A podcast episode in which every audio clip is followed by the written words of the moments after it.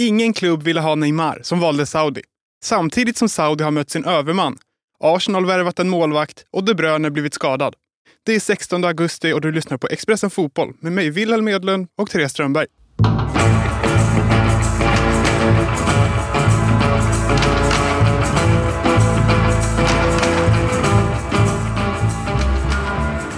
Therese, vi börjar med eh, Chelsea och deras amerikanska ägare Todd Bowley som älskar att värva spelare och gärna många. Vilken galning.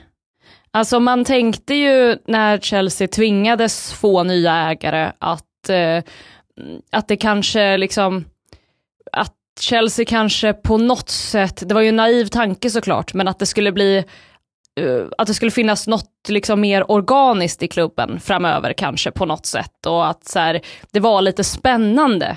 Att så här, vad, vad blir Chelsea nu? Eh, men det enda de blev in terms of spending om man säger är ju värre.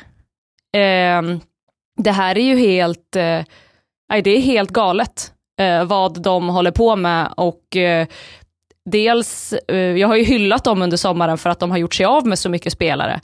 Eh, men mängden spelare de fortfarande värvar och eh, liksom, mängden eller summorna de lägger på spelarna är ju, det har ju inte sett det här någonsin tidigare. Nej, och eh, jag, tittade, eller jag fick upp en bild på Twitter från eh, Transfermarkt som slår fast att Chelsea har värvat mer än hela La Liga sedan sommaren 2022. Och eh, det uppgår till över 900 miljoner euro. Eh, det är ju hisnande siffror och man vet inte vad man ska tänka och tycka. Nej, alltså det är ju, det, blir, det är ju så den här liksom, eh, transfermarknaden och fotbollsekonomin och allting har ju gått för långt för länge sedan. Vi pratade om det tidigare under sommaren du och jag, att så här, en miljard är liksom den, den, nya svarta på något sätt. I, i, alltså sett till vad man ger för eh, helt okej okay fotbollsspelare.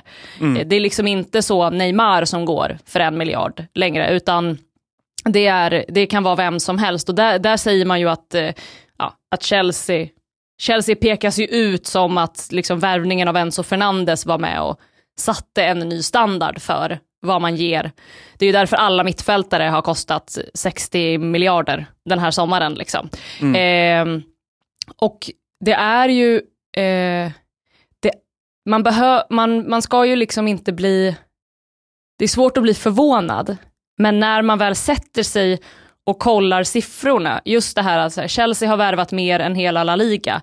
Eh, jag såg också någon siffra att det är liksom 33 spelare som har köpts för 20 miljoner pund eller mer av Premier League-klubbar eh, om det var den här sommaren. Och i La Liga så är det bara Jude Bellingham till Real Madrid som har nått upp. Och då kostade väl han typ så här 80 miljoner pund eller någonting. Men det är liksom den enda spelaren som har kostat 20 eller mer i hela La Liga. Mm. Det är ju eh, liksom den här spaningen som börjar bli lite gammal nu att, eh, att det är ju Premier League som är superligan. Det, det är ju så. Det finns ju ingen liga och eh, liksom inga andra klubbar som kan tävla med det Premier League-klubbarna håller på med. För att även om Chelsea på något sätt blir de blir ju den stora symbolen för det här med tanke på vad de håller på med. Men, men kollar, man, eh, eh, kollar man Arsenal så har de också spenderat ganska mycket nu den här sommaren. Eh, det finns andra klubbar som, som också spenderar väldigt mycket pengar såklart. Det är inte bara Chelsea, även om de liksom är värst. Och eh, om vi tittar på de senaste nyförvärven då, i alla fall som det pratats om. Caicedo är presenterad, Romeo Lavia från Southampton är så gott som klar. Eh, Olysea är också typ klar vad det verkar. Och eh, anledningen till att de kan överhuvudtaget göra så här, det är ju också eh, lite speciellt får man säga. För att de är ju glada att de inte har något Europaspel i år. Ja men precis eftersom att eh, de påbörjade den här övningen eh, med att eh, ge alla spelare åtta års kontrakt och på så sätt kunna liksom sprida ut amorteringen för, för spelarna över en massa år för att rundgå då Financial Fair Play. Och då bestämde väl Uefa att de skulle reglera det där. Men eftersom att, som du säger, Chelsea har inget, ska inte spela i någon Uefa-turnering den här säsongen.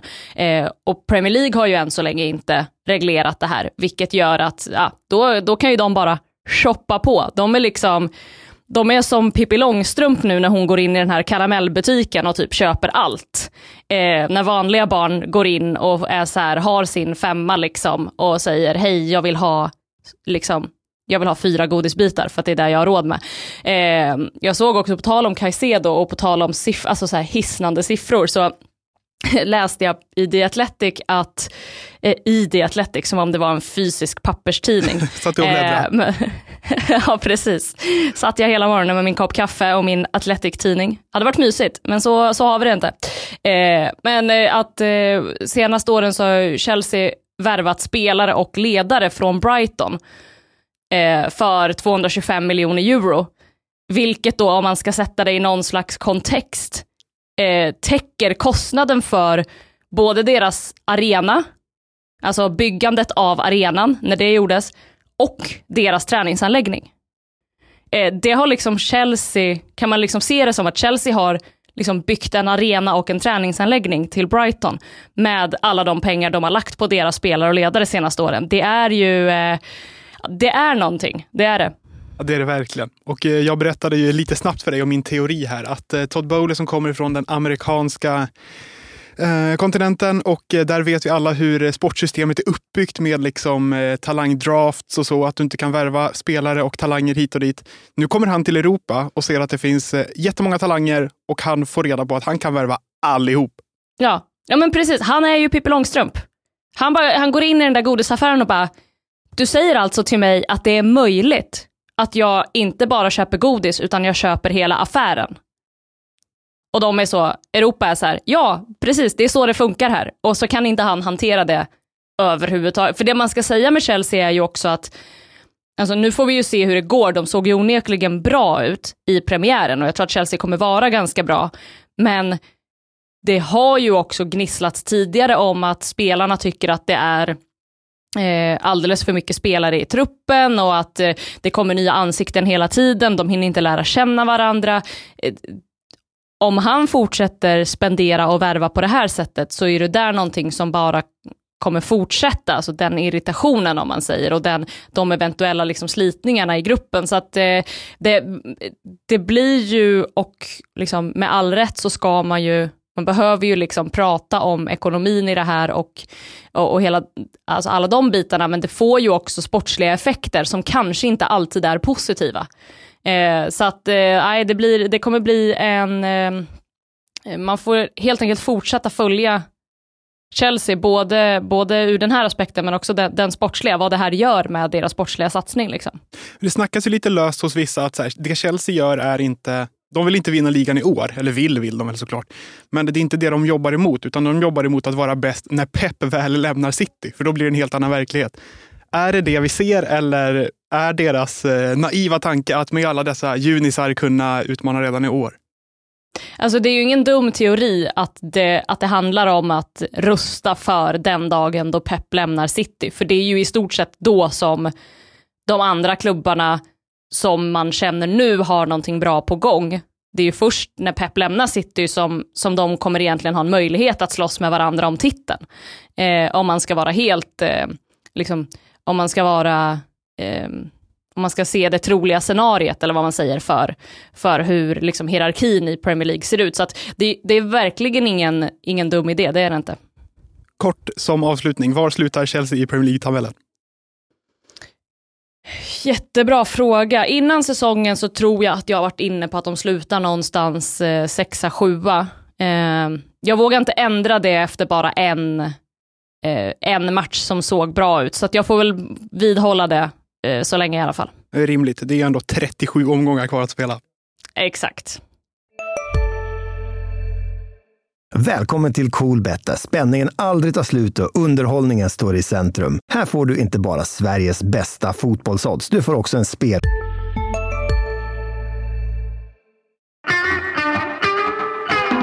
Av alla värvningar så är det här den mest tragiska. I mitt tycke tidernas underhållare. Minns inte ens att Ronaldinho fick mig att uppskatta en enskild spelare lika mycket.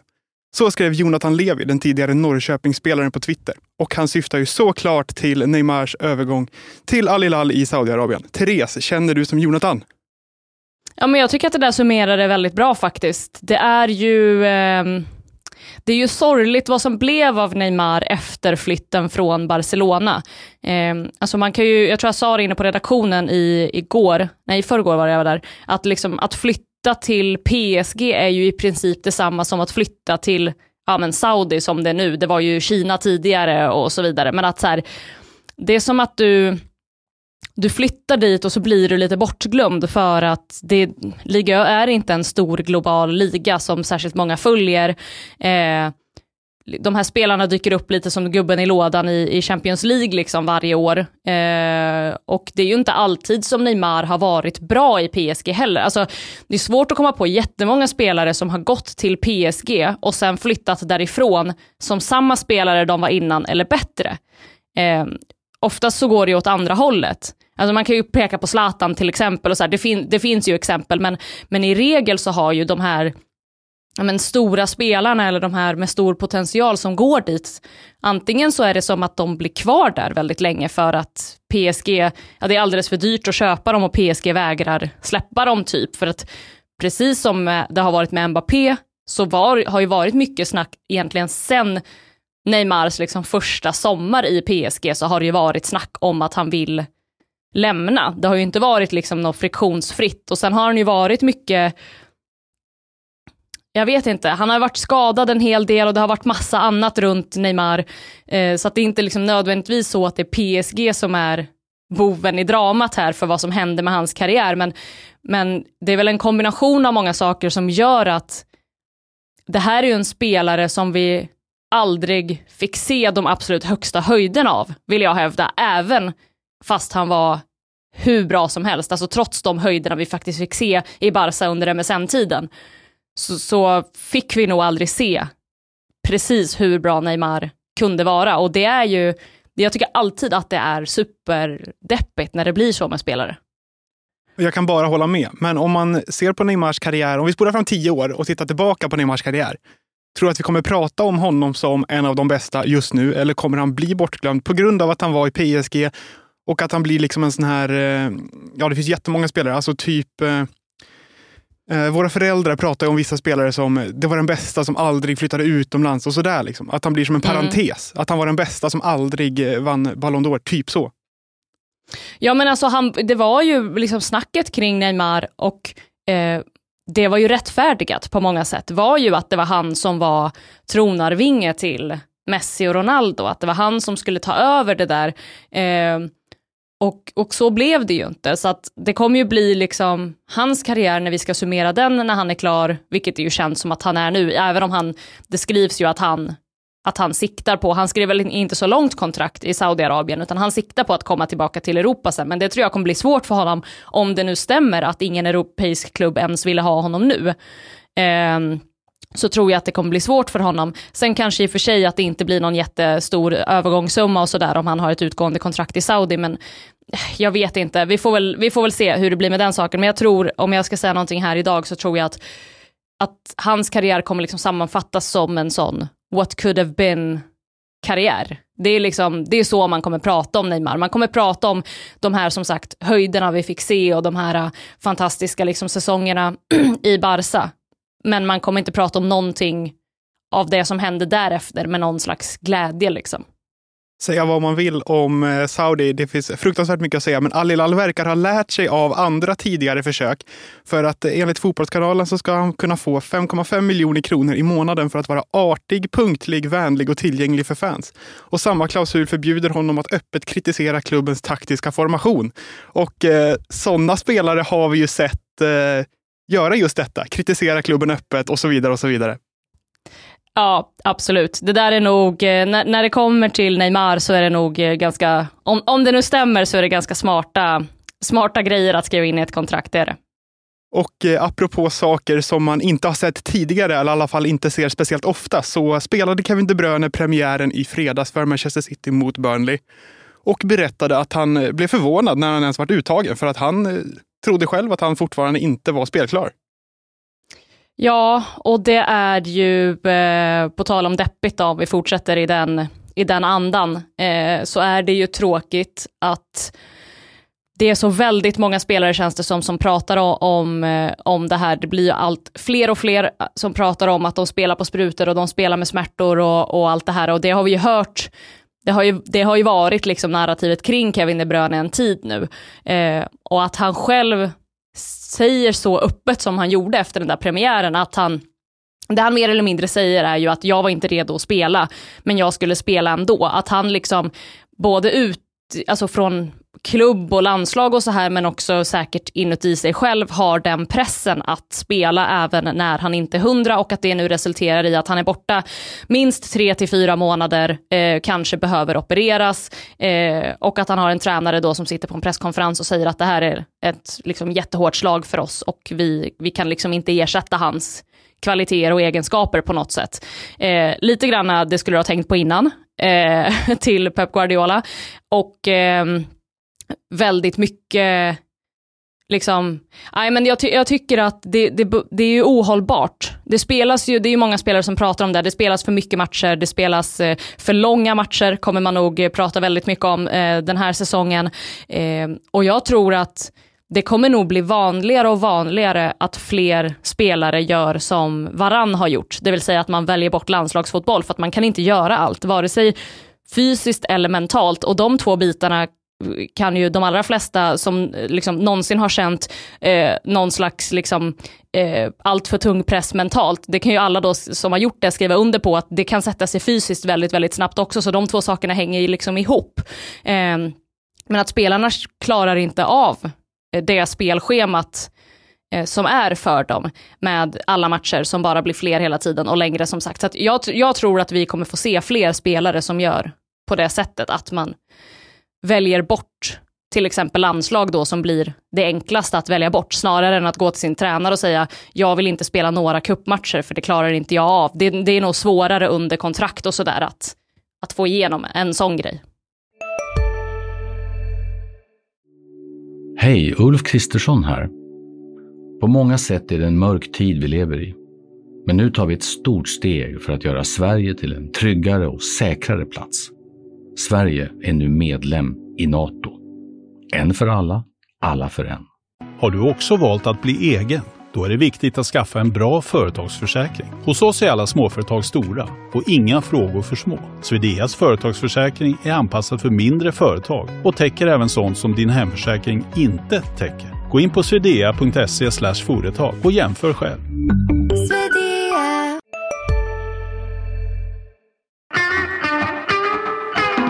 Jag har två frågor till dig på det här ämnet. Ett, är det slutet på Kevin De Bruyne så som vi känner honom? Jag hoppas verkligen inte det. Alltså han har ju haft mycket, eh, liksom, han har ju haft en del skador, inte så här långa och, och, svåra kanske, men han har haft en del skador och varit borta eh, ja, men, några matcher varje säsong på grund av skada eller att han vilar för att han inte ska liksom, slå upp någonting eller sådär. Eh, och man har väl kanske pratat lite om att hade han inte haft den här problematiken med kroppen så hade han ju kunnat vara ännu bättre på något sätt. Men det man ändå har sett av honom hela tiden när han väl spelar är ju brutalt. Så att jag hoppas verkligen inte det. Det blossade upp en debatt i eh, studion, eh, i, eh, i Viaplay-studio, där Martin Åslund menade att ja, men det är klart att han inte hade spelat om inte läkarteamet hade sagt att han var redo och så vidare. och så vidare. Hur mycket lastar du pepp för att De Bruyne nu går sönder? Alltså jag tycker att det är svårt när man inte egentligen har någon eh, eh, insyn i exakt hur det här har gått till. Det är därför jag sa det tidigare, att jag tror att det finns en enorm press på de här spelarna utifrån, från liksom tränare, från klubben, från läkare och det finns säkert en press på läkarna från klubben och tränarna att de liksom inte för lättvindigt ska säga åt spelare att de inte ska spela. Eh, och jag tror att eh, spelarna sätter liksom en press på sig själva också, att de vill ju spela hela tiden och de vill ju liksom att det finns den här, eh, jag tror liksom att det, det, finns inte någon som stoppar någon mm. i det här hamsterhjulet, utan jag tror liksom att det är en, en kombination av väldigt mycket som gör att, eh, att det blir så här med spelarna. Det var allt från Expressen Fotboll idag. Vi är tillbaka redan imorgon med mer internationell fotboll.